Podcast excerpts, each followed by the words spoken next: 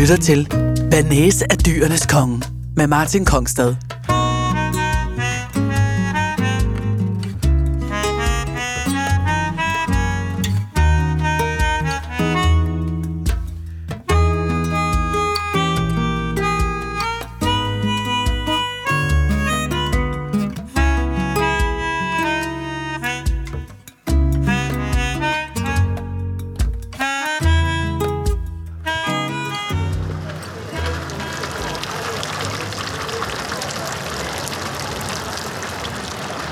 Velkommen til Banæs er Dyrenes Konge, og velkommen til Rom.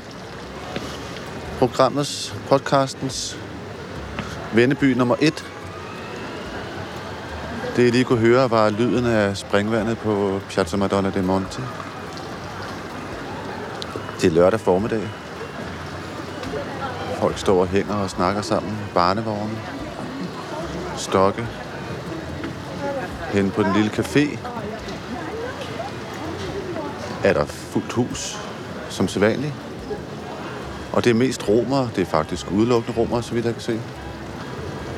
Der er ikke så mange turister på denne årstid her i januar måned. Hvad er der sket siden sidst i Monti, som jo altid er den bydel, jeg tager udgangspunkt i? Ja, jeg har vandret lidt rundt her. Monti er jo en bydel, eller var den bydel, som var udset til at blive det næste store her i Rom.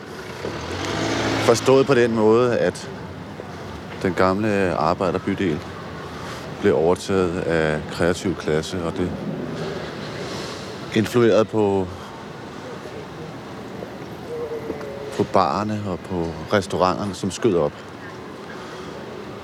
og afløste, hvad der tidligere havde ligget af smedier og folk, der stod og lavede vinduesrammer.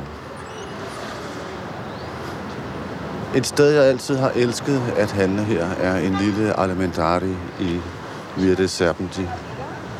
En alimentari er sådan en slags, øh, skal sige, en lille købmand med skinker og oste. Og når man kom ind der, så stod mester selv bag disken i sin kittel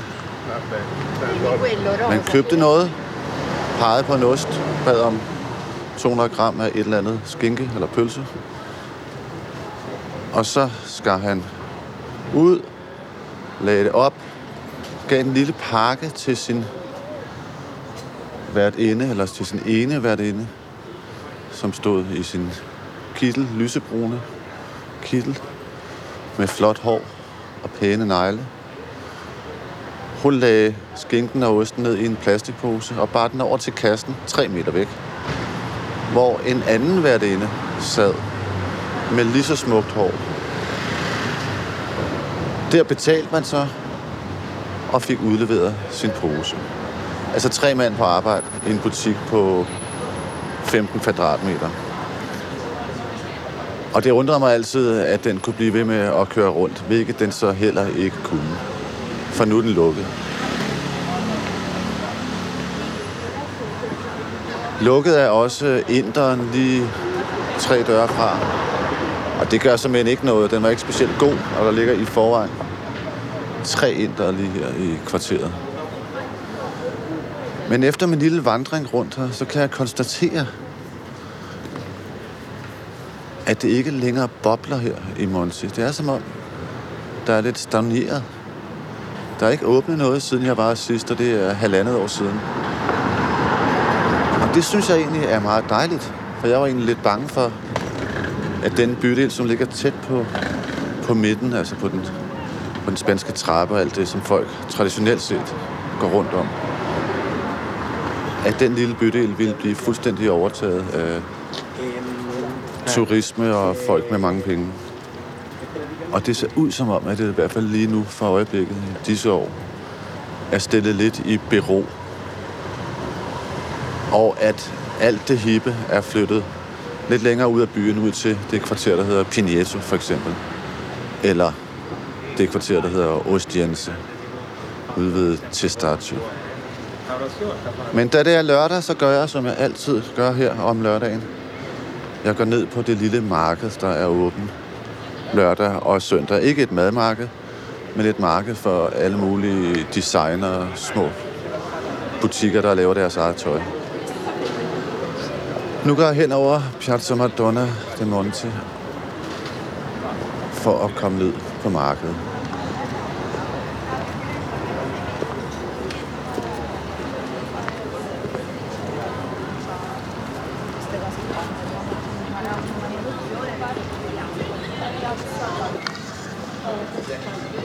Har været inde på markedet, så vil jeg tage ud og finde noget frokost. Jeg bruger en masse guides, når jeg skal tage op. Lokale guides, som jeg har fundet efter lang tid søgen. Og deri læser jeg så om, hvilke nye spisesteder, der er åbne. Og i dag vil jeg forsøge at klare mig uden rådgivning fra andre. Jeg vil simpelthen kaste mig ud på dybt vand prøver at finde et sted at spise frokost. Jeg ved simpelthen at snuse mig frem til, hvor der dufter dejligt. Jeg tror, jeg tager til Trieste, som er et af de nye steder for gode restauranter i en lidt mere velhavende bydel i det nordlige Rom, op ved Pardioli. Men nu først markedet. Sådan her lyder der inde på Mercato Monti, Urban Market, Roma.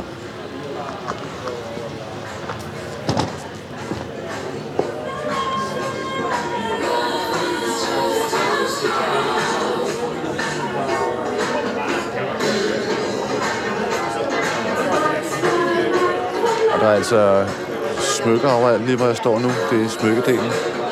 Og jeg går længere hen, hvor tøjet hænger. Jeg kunne godt tænke mig at købe et par bukser, og man kan nogle gange finde bukser af virkelig høj kvalitet, syet af, af unge skrædder her. Sant'Agnese all'italiano. Treno per all'italiano. Så er jeg stået af metroen, som i parentes bemærket er virkelig pålidelig her i Rom og kommer kørende konstant. Jeg kaster mig nu ud i min farfulde færd i bydelen Trieste, som jeg ikke kender. Jeg har kun været der en enkelt gang før for at spise på restauranten Marzapane.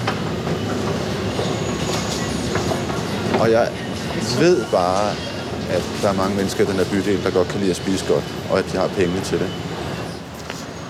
I toget var en skærm, og på skærmen stod en masse forbehold, fordi i morgen, søndag, er dagen, hvor lokal opgør her i byen mellem Roma og Lazio spilles. Roma, som traditionelt set jo er arbejderklubben, og Lazio, der begyndte som en roklub i det nordlige, det vil jeg sige her, hvor jeg er nu. Og i hvert fald tidligere var regnet som overklassens klub. Den kamp spilles i morgen, og den sætter dele af byen på den anden ende, og der er tradition for ikke bare sammenstød, men altså rigtig blodige sammenstød mellem de to fangrupper. Jeg regner med, at jeg tager ned og ser den nede på, på baren i Munsi, som er en decideret romabar. Jeg er stadig af den opfattelse, at de gode restauranter ligger og gemmer sig i sidegaderne, og det er sådan en snob-turist-opfattelse. Og det er slet ikke sikkert, at den holder stik. Men altså, lige her, hvor jeg går nu, er der absolut ikke et eneste spisested at få øje på. Og jeg er godt gammeldags sulten. Det er ikke andet end frisører og skobutikker med udsalg. Dem kan jeg ikke rigtig bruge til noget. Der er faktisk nogenlunde ræson i at rette sig efter, særligt de, den guide, som Republika laver. Og restauranter i Rom, de har nogle firkantede mærker af forskellige farver fra år til år, som restauranten så sætter på døren, hvis de kommer med. Og øh, min erfaring siger mig, at den kan man godt regne med. Altså Republikas anbefaling. Herinde i sidegaderne ligger de ældre huse. Den specielle sådan blanding mellem rust og og gule farve.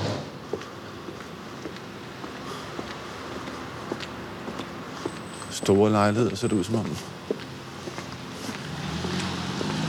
Bedre middelklasseområde. Og Jeg har nu vendt skuden og går indad mod byen, fordi jeg kan se, at Matsapane ligger i to kilometer herfra. Jeg, som jeg husker det, lå der mange steder rundt om netop Matsapane. Så øh, jeg går ind af nu, og øh, tiden er ved at være knap. Den er halv to. Ja, okay. Jeg skal bare finde et sted inden for den næste time. Der ligger en restaurant, som hedder Le Bistro. Det skal jeg ikke have noget af. Og så ligger der en lille, lille sted, som reklamerer med til at Sky Sports. Og her. Det næste lille sted, hvis navn jeg ikke kan se. Ja, det er noget med den måde, retterne er skrevet på tavlen på. Med sådan en pink skrift og sådan noget. Det tror jeg heller ikke på.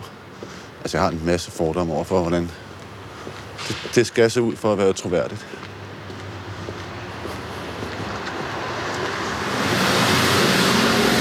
Der er stadig virkelig fint over at gå her. Fordi det netop ikke er så fuld af tilbud til turister. Der er mere banker og tabaki og pizzerier. Og så altså virkelig, virkelig meget beboelse. Nu kommer jeg op til en plads, kan jeg se sådan lidt længere fremme. Der stod redningen. Uber har lavet cykler, elcykler her i Rom. Så man kan tage med sin, med sin Uber-app. Man scanner bare cyklen. Og den kører jeg på nu. Den kører virkelig hurtigt. Så nu der er der begrundet håb for, at jeg finder et sted at spise frokost snart. Jeg har kørt med fuld smæk den forkerte vej. Men nu har jeg vendt om. Og det ser ud som om, at jeg er ved at komme tilbage til civilisationen her.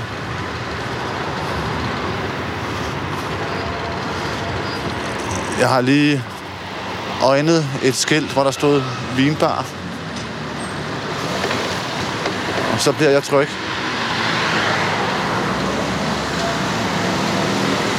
Se, nu er jeg ved at nå frem til endnu en plads. Den plads før var ingenting værd.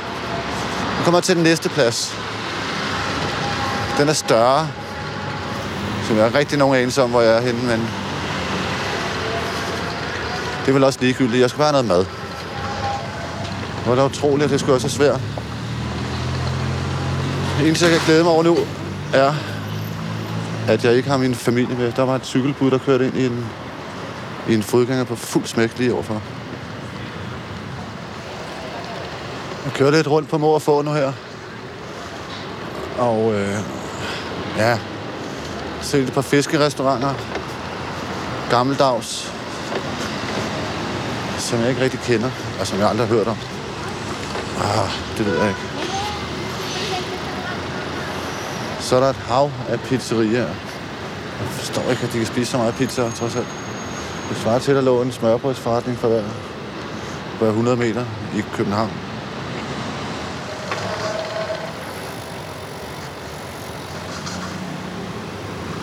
Min telefon bliver ved med at sige, at jeg skal dreje til venstre af Via Nizza. Ja, det der ligger der. Frisør igen. Så er vejene blevet brede, og træerne høje, og husene store. Og jeg er cyklet ind i... Jeg er cyklet ind i Barioli. Her er det nordlige Rom.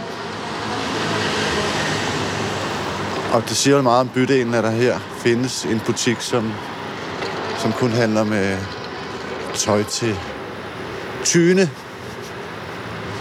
Altså sådan noget hovmestertøj. Her ligger Molto, som er sådan en, en rimandsrestaurant med, med taskeholder. kan være rigtig god mad, faktisk. Her ligger et sted, som ser utrolig værdigt ud. Hvad hedder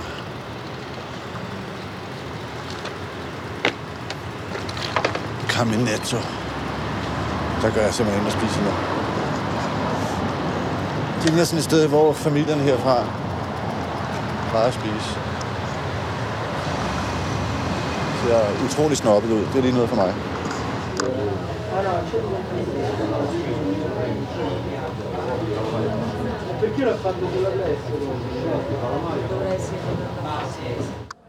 De kan lide Racing Green på Il Caminetto, og det har de kunnet siden 1959, som skrevet står. De høje paneler er Racing Green, stolene og tjenernes uniformer er Racing Green, for sådan et sted er det. Man er i uniform. Smukke gamle trælofter i den grad du på bordet, stengulv og panoramavinduer mod Viale Parioli, hvor familier slendre og små grupper af velklædte mænd med bilnøglerne i hånden står og sluder om piger og kampen i morgen, mest det sidste. Jeg får en afmålt velkomst af den 65-årige tjener. Mistroen skyldes formentlig mit lyse hår, og at han ikke har set mig før. Og jeg glæder mig over, at jeg har taget mine church-sko på, og i det mindste ikke dumper på fodtøjet, som mange andre udenlandske mænd gør i Rom. Sko er en vigtig markør af, hvor i hierarkiet man befinder sig, og om man er værd at bruge tid på. Et par udjokkede skolelærersko, og man er dømt ude. I Parioli er sneakers noget, man bruger til tennis. Herren til venstre er i håndsyede sko, og navnet på skaberen er præget ind i halen.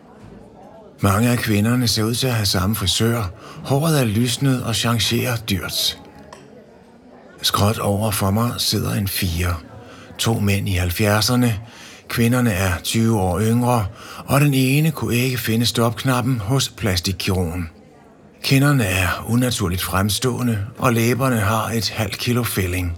Den ene herre har en faretruende lilla kulør, og porerne i hans ansigt er så store og åbne, at man kunne bruge hans kinder som vinreol. Ellers er det mest familier fra kvarteret, og børnene løber ikke rundt og larmer. De sidder pænt og er opmærksomme i deres cardigans. Samtlige tilstedeværende børn ville forskønne en Benetton-reklame. Tykt hår, vågne øjne, olivenhud. Smukke som de fleste andre i restauranten. Parioli er street art fri zone, ikke en graffiti i sigte, og det er en bydel med et fælt omdømme. Hvis man bor i San Lorenzo eller i Pigneto, kan man ikke lide folk fra Parioli. Ja, faktisk kan stort set ingen lide dem, og det tror jeg, de er ligeglade med. Her ligger ambassaderne og gigantiske lejligheder.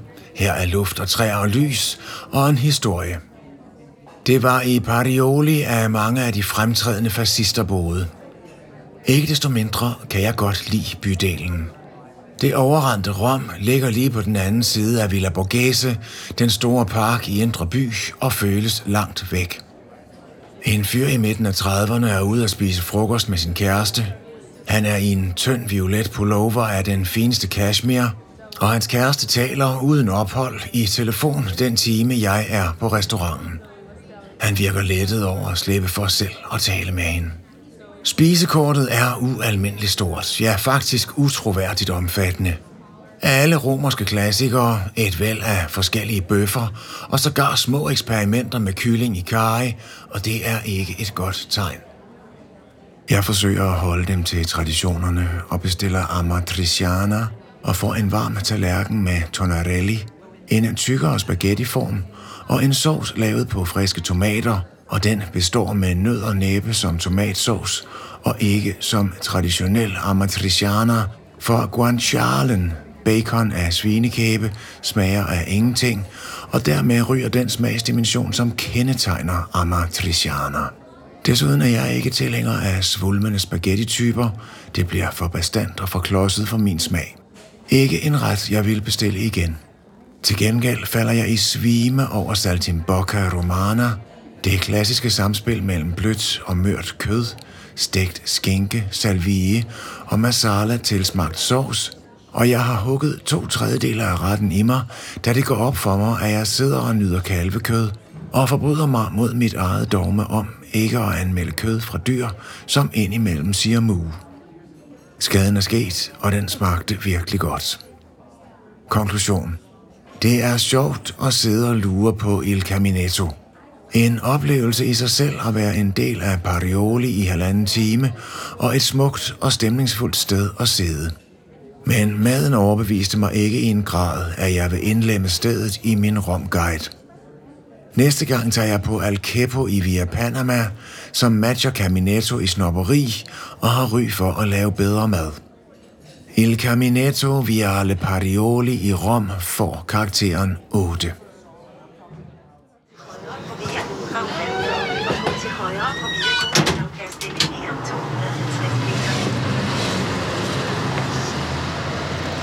Ja, det var så den frokost, jeg havde brugt så lang tid på at finde. Og øh, jamen, jeg er dejligt mæt. Men altså, min verden er ikke vendt op og ned efter den ret. Efter de retter, vil jeg sige. Men det var, det var fint. Det var fint. Og det var sjovt at sidde et sted, som var meget segmenteret efter Pardioli her. Altså virkelig et, et overklastet. Men på en, øh, på en pæn og ikke prangende måde. Lige over for Camnetto, hvor jeg lige har spist frokost, der ligger sådan en lille cocktailbar, der hedder Gota. Så faktisk kan være meget fint sådan en sommeraften, eller en varm aften, man kan sidde ude foran. Og nu kører jeg op på, på kaffestedet oppe i begyndelsen af, af Viale Pardioli her.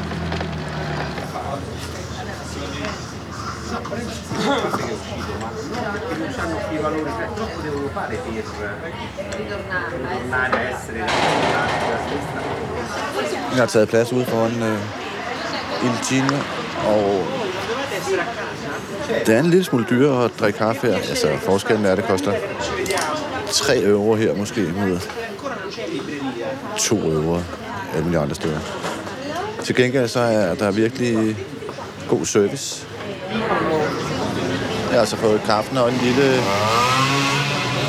en lille øh, chokoladecreme i et glas. Og for at understrege serviceniveauet, så ja, har kaffekoppen et lille låg på, så den holder sig varm. Og er udformet i smuk porcelæn. Et par knægte kommer og sætter sig ned. De er jo den 15-16 år. Den ene har dyre briller på. Og jeg kan se på den måde, han tiltaler tjeneren, at han er, han er vant til at bede folk gøre noget for sig. Eller også er det bare noget, jeg bilder mig ind. Det kan være. Men der er noget med sådan en lidt giv mig det nu holdning til livet. Som lever fint her i Partioli. Om jeg synes dårligt om det, det ville være underligt hyklerisk at sige, hvorfor skulle jeg så sidde her? Det er bare noget andet. Så er jeg tilbage i Monti. Det tog 12 minutter. Jeg skal lige sige, at det er ikke billigt at køre på de her Uber-cykler. Det koster... Meget er det, det, det her tur kommer sikkert til at koste mig 40-50 kroner.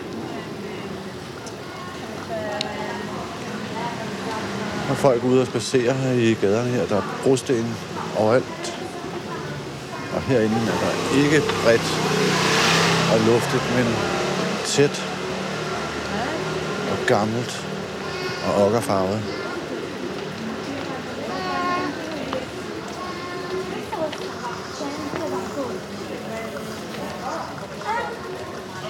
Og nu tager jeg ned for at hente de bukser, som jeg betalte og fik lagt til side, før jeg tog for at spise frokost.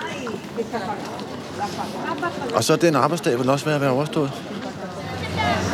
Jeg har glemt at fortælle, fordi der måtte have hørt øh, programmer her fra Rom, før i Banese er det konge, at skrigeren, som plejer at sidde netop her på hjørnet af Via Leonina og Via del Boschetto, han var her ikke sidst, da jeg var hernede, og var bekymret for, hvad der var sket med ham. Men nu er han back.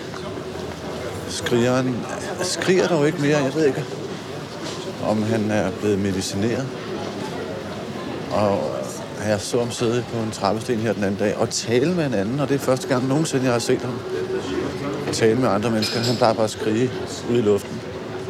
Men han sad og talte med en anden, og han havde fået nye, flotte, sorte sko. Jeg skal lige ned på baren for at, at se, hvordan det går med Roma Lazio. Monti er et decideret Roma-kvarter.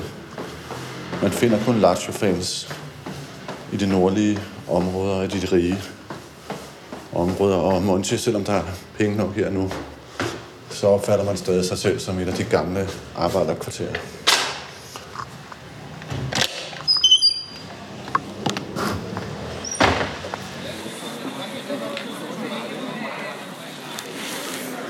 Der er Domenica, som Alfredo Tesio sagde.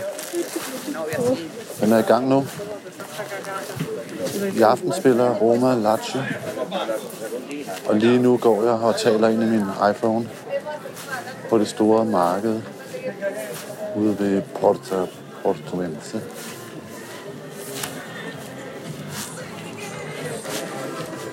Jeg har lige købt en cashmere rullekravsvætter til 150 kroner. Der er Burberry jakker til 300 kroner. Jakkesæt, gamle flotte jakkesæt til 200 kroner. Alt, hvad man kunne sige her. Men man skal have tid til at rode i bunkerne for at få kunne Videre.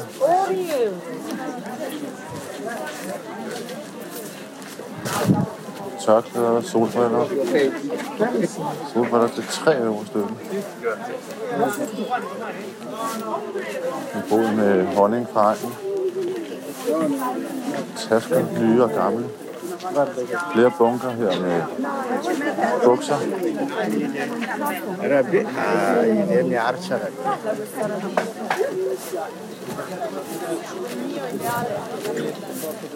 Så t-shirts, sweatshirts, fodboldtrøjer. Markedet er hver søndag. Året rundt.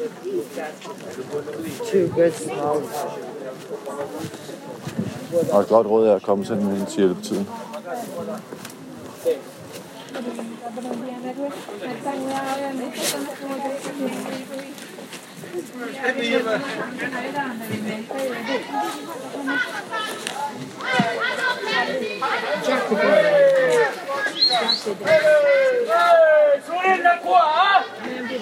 මොනවා හරි නාස්ති නොකර පිළිවෙල කර කරන්න ඕනි සුදු මේ වන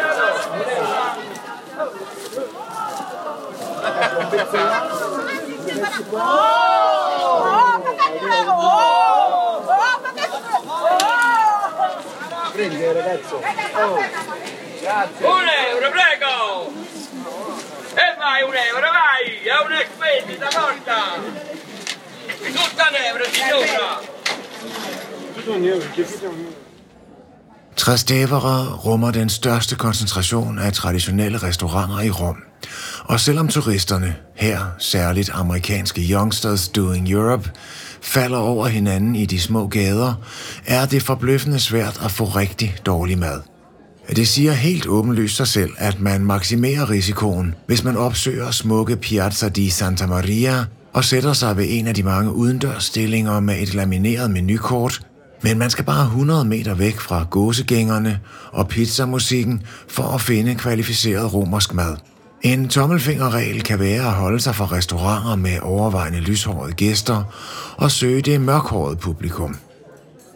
Jeg har længe haft kig på Osteria Gensola på den lille plads af samme navn.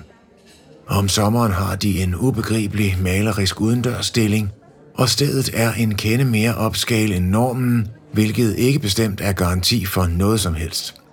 Men jeg havde rodet rundt på det store søndagsmarked i Porta Portense. Det flimrede for mine øjne, og jeg trængte til noget pænt at kigge på, og det krav opfyldte de på Gensola.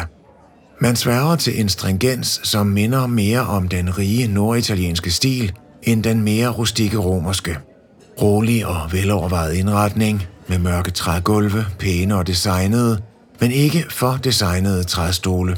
Stofdue i knækket hvid, som havde det elegant med de lysebrune underdue.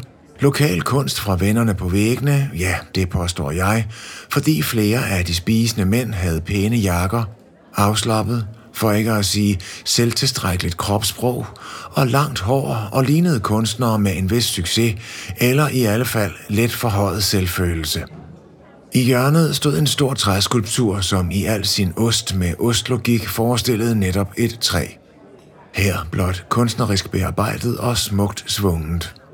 Der var store panoramavinduer mod gaden, også usædvanligt i Rom, og derude i virkeligheden busede turister ind i hinanden med store kort i hænderne og var i det hele taget fornuftigt påklædt med travesko og pengekat. Spisekortet adskiller sig fra normen ved både at rumme de nødvendige klassikere og have en række fiskeretter.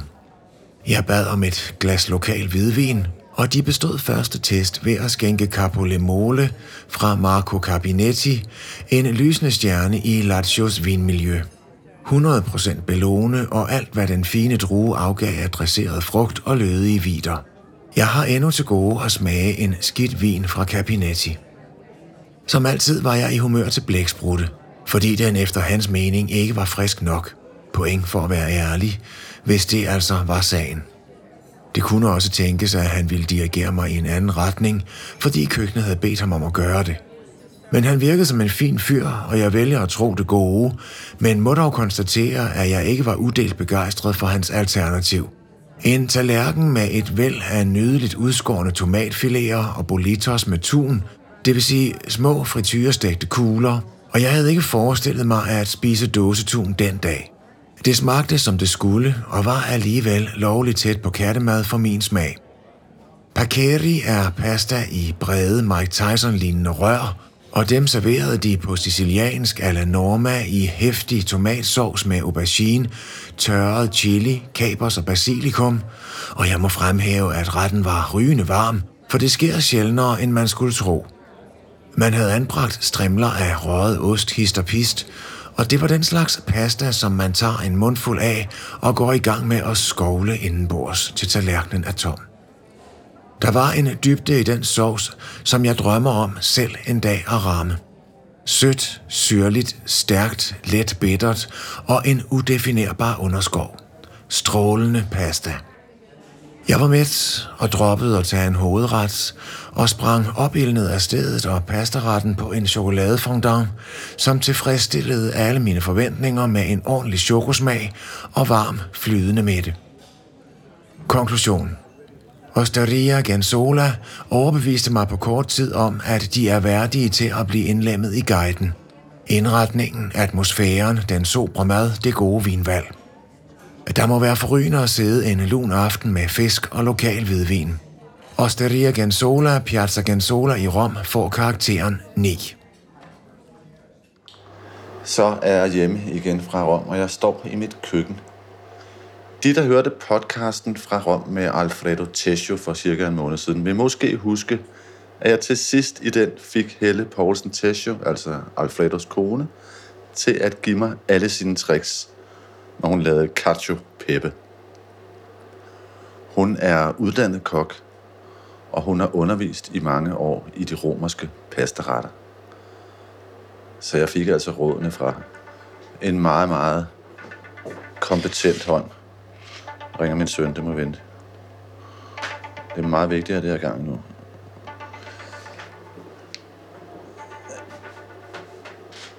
Da jeg kom hjem, så gik jeg med det samme i gang med at lave en cacio pepe efter Helle Tessius anvisninger. Jeg serverede retten for min mellemste datter, hendes veninde og min kone, og de var søde ikke at sige, hvad de egentlig mente om den ret. Den var for tynd, den oste- og pebersovs. Den smagte ikke rigtig af nok. Til gengæld var der klumper i. Det var en ualmindelig ringe cacio pepe, jeg fik lavet i første forsøg. Jeg skrev sidenhen til Helle Tesho for at finde ud af, hvor i processen jeg var gået galt. Og kom frem til, at det i hvert fald var en fejl, at jeg havde puttet kogevand direkte ned i den revne ost. Vandet er nødt til at være lidt køligere, før man gør det, for ellers så klumper osten, og det var det, der skete. Nu gør jeg et forsøg mere. Og jeg har selv foretaget en lille smule ændringer. Frem for at bruge ren pecorino, så bruger jeg nu, hmm, jeg tror jeg bruger to tredjedele pecorino og en tredjedel parmesan.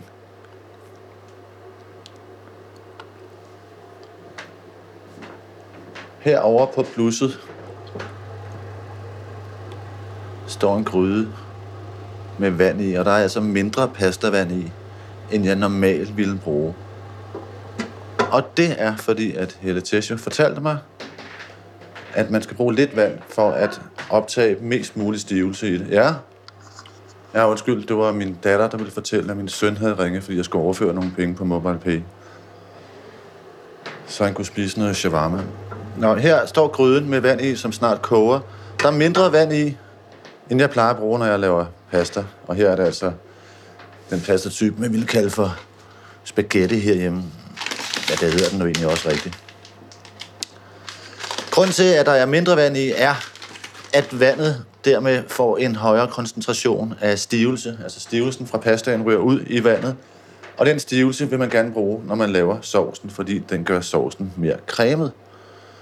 Og der fortalte Helle en meget sjov lille ting, nemlig at man skulle vente til sent på aftenen med at bestille sin cacio pepe, når man var ude at spise i Rom, fordi de bruger samme vand hele dagen, og vandet om aftenen er derfor fuld af stivelse, og så bliver ens cacio pepe mere cremet.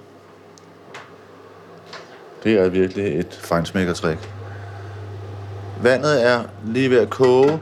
Nu går jeg i gang med at knuse den sorte peber. Jeg bruger ikke peberkværnen. Jeg tager simpelthen ned i skuffen her og finder kødhammeren og bruger den flade side til at knuse peberet med, fordi jeg gerne vil have store stykker peber ned i. Jeg har lagt ret meget peber op på spækbrættet her, og tager nu den flade ende af kødhammeren og knuser peberen ned mod brættet for at få de her store, grove stykker peber. Og overvejer så til allersidst at lige give den lidt med peberkværnen også, men øh.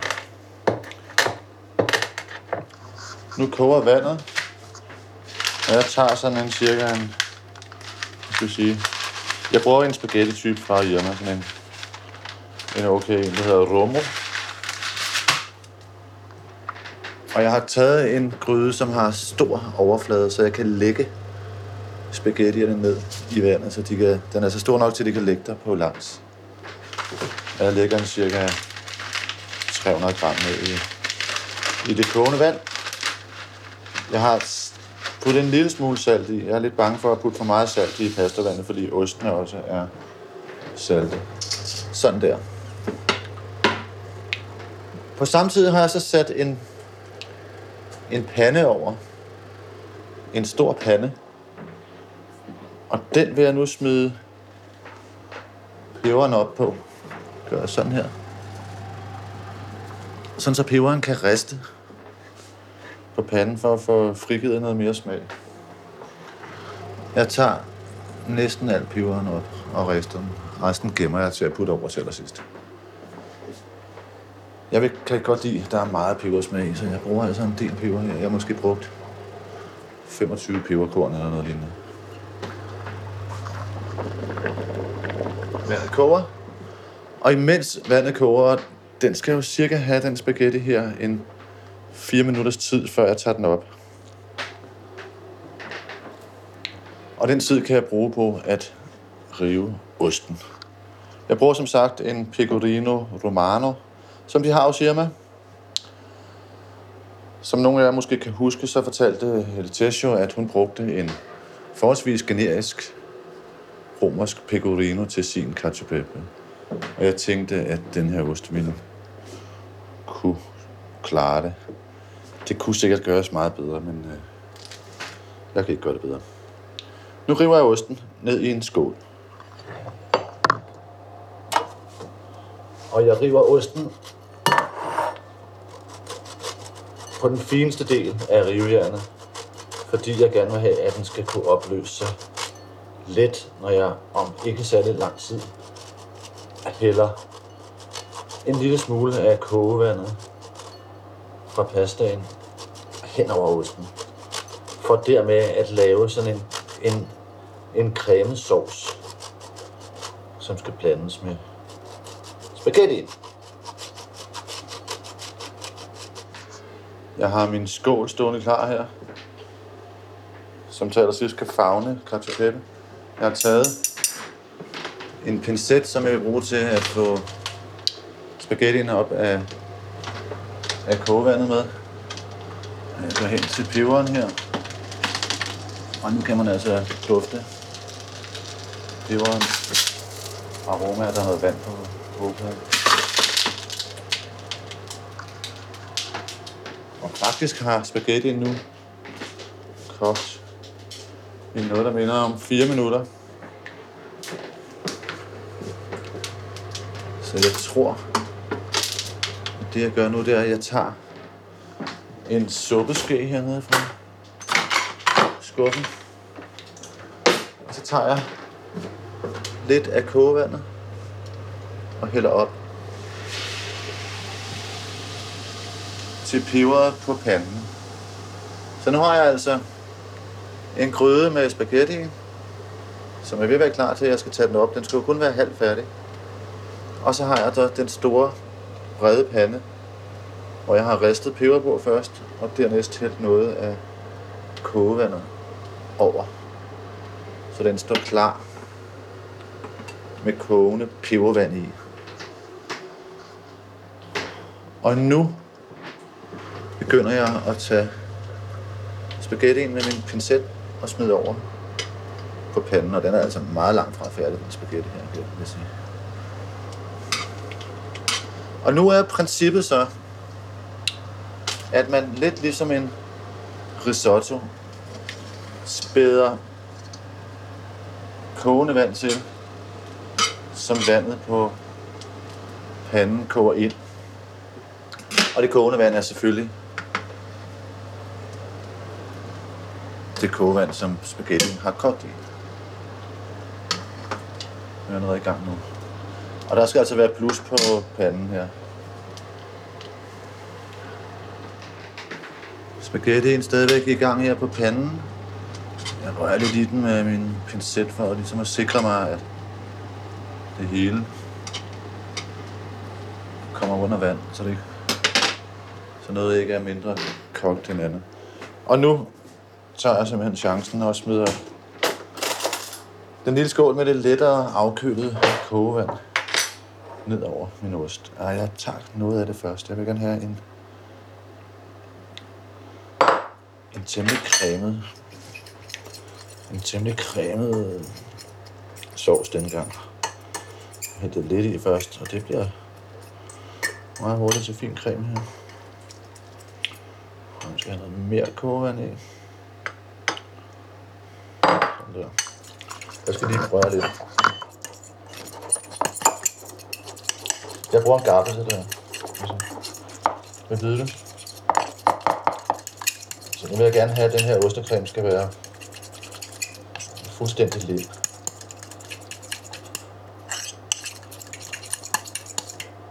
Og uden klumper.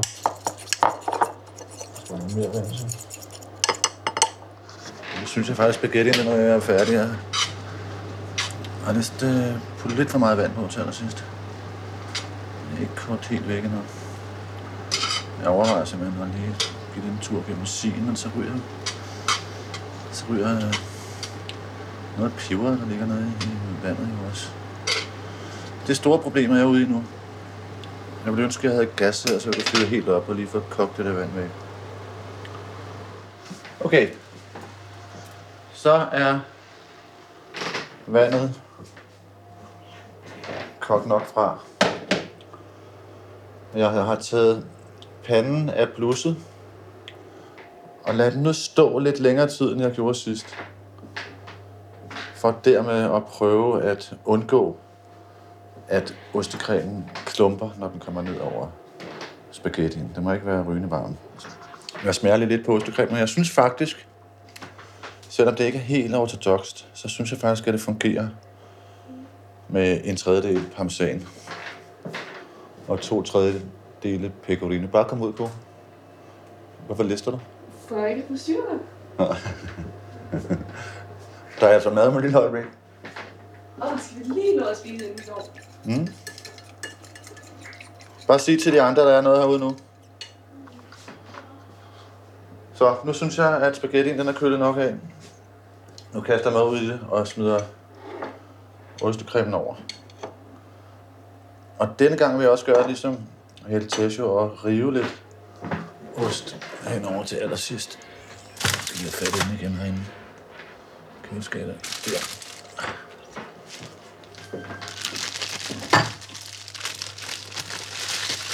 Okay. Så kører jeg løs. Ostecreme. Ud over den kogte spaghetti. I den store pande, og jeg tager... Klumper den nu igen.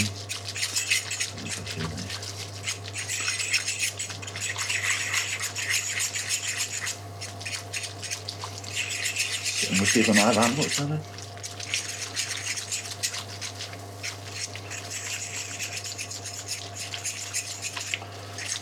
I hører, det er, at jeg står med en gaffel nede på panden og prøver at få kørt ostekremen ind i spaghettien.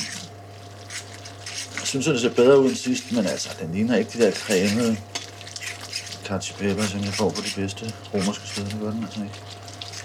Den er lidt for tørrig. Jeg har lige reddet en masse parmesan over.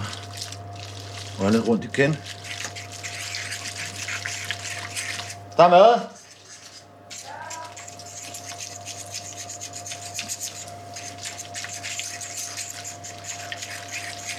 Der er sgu ikke hvorfor ikke bliver mere. Nå. Det sidste peber kom over. Jeg den altså også lige med et peberkværn, men jeg har peber. Ew, mor, der mad! Nu tog, nu tog jeg lige lidt af kogevandet, som jeg kølet noget af, så det er altså ikke 100 grader mere, det er nærmere 60-70 stykker. Og hælde ud over for at prøve at få lidt mere cremefornemmelse hernede. Jeg ved ikke, det hjalp lidt, tror jeg. Nå, nu falder dommen.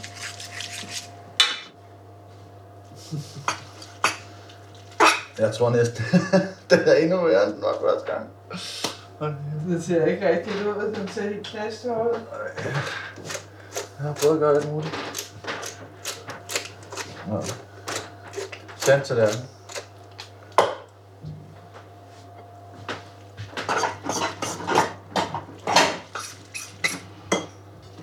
Den er både for tør og for våd på samme tid. Er den blevet den samme? Den er ikke dårlig. Den er også.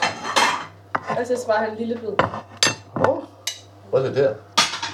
Fanden er det der? Det, er, det hele, det hele er klumpet sammen nede i bunden. nu. Hej. Der hænger sådan nogle... Der hænger... Her se nu, jeg har puttet spaghettien op i en skål. Der hænger sådan nogle... Sådan nogle spaghetti... Eller var det tykkegummi-lignende... Øh, sammenslutninger nede i bunden, som er peber og, og ost, der, der er blevet til alt andet end, end creme. Sådan der, værsgo. Der er vand nede i bunden. Ja, og så er der en masse vand på. Ej, papa. Skal jeg tænke mig det der? Nej, det er bare... Jeg skal bare... Så du skal smage det. Skal vi lave taste test? Du skal bare lige smage. Nej, ikke mere nu. Nej, men det er bare, du det er jo ligegyldigt resten, det er smidt ud. Okay, så skal I sige jeres mening. Ej, det Det er lige meget, det smager det helvede stykke. smager det af helvede til. Jeg mærker noget. Jeg ved ikke, det smager af helvede til. Nå. Jeg synes bare, det smager... Øh... Hvad?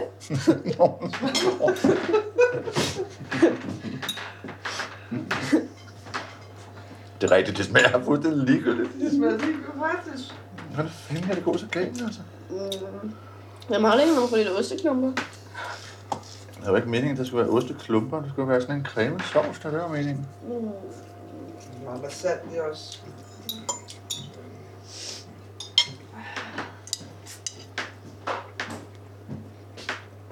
Prøv at se, Ludi, jeg har... Prøv at se den her. Nej, prøv at se, det, det, det, Det blev vil være. faktisk blevet meget værre. Og bedre første gang. Skyllet med lidt Monster Gin, far. Der.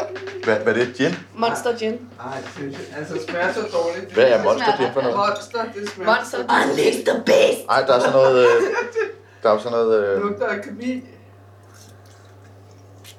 der smager sådan noget tyggegummi. Altså smager bedre end den pasta Måske, sagde jeg. Nej. Og det sidste, I hører til er kartoffelpen her, det er øh, lyden af spaghetti, der ryger ned i skraldespanden. Rigtig meget af den. Der var ikke stort bud efter den ret her. Det lykkedes heller ikke anden gang.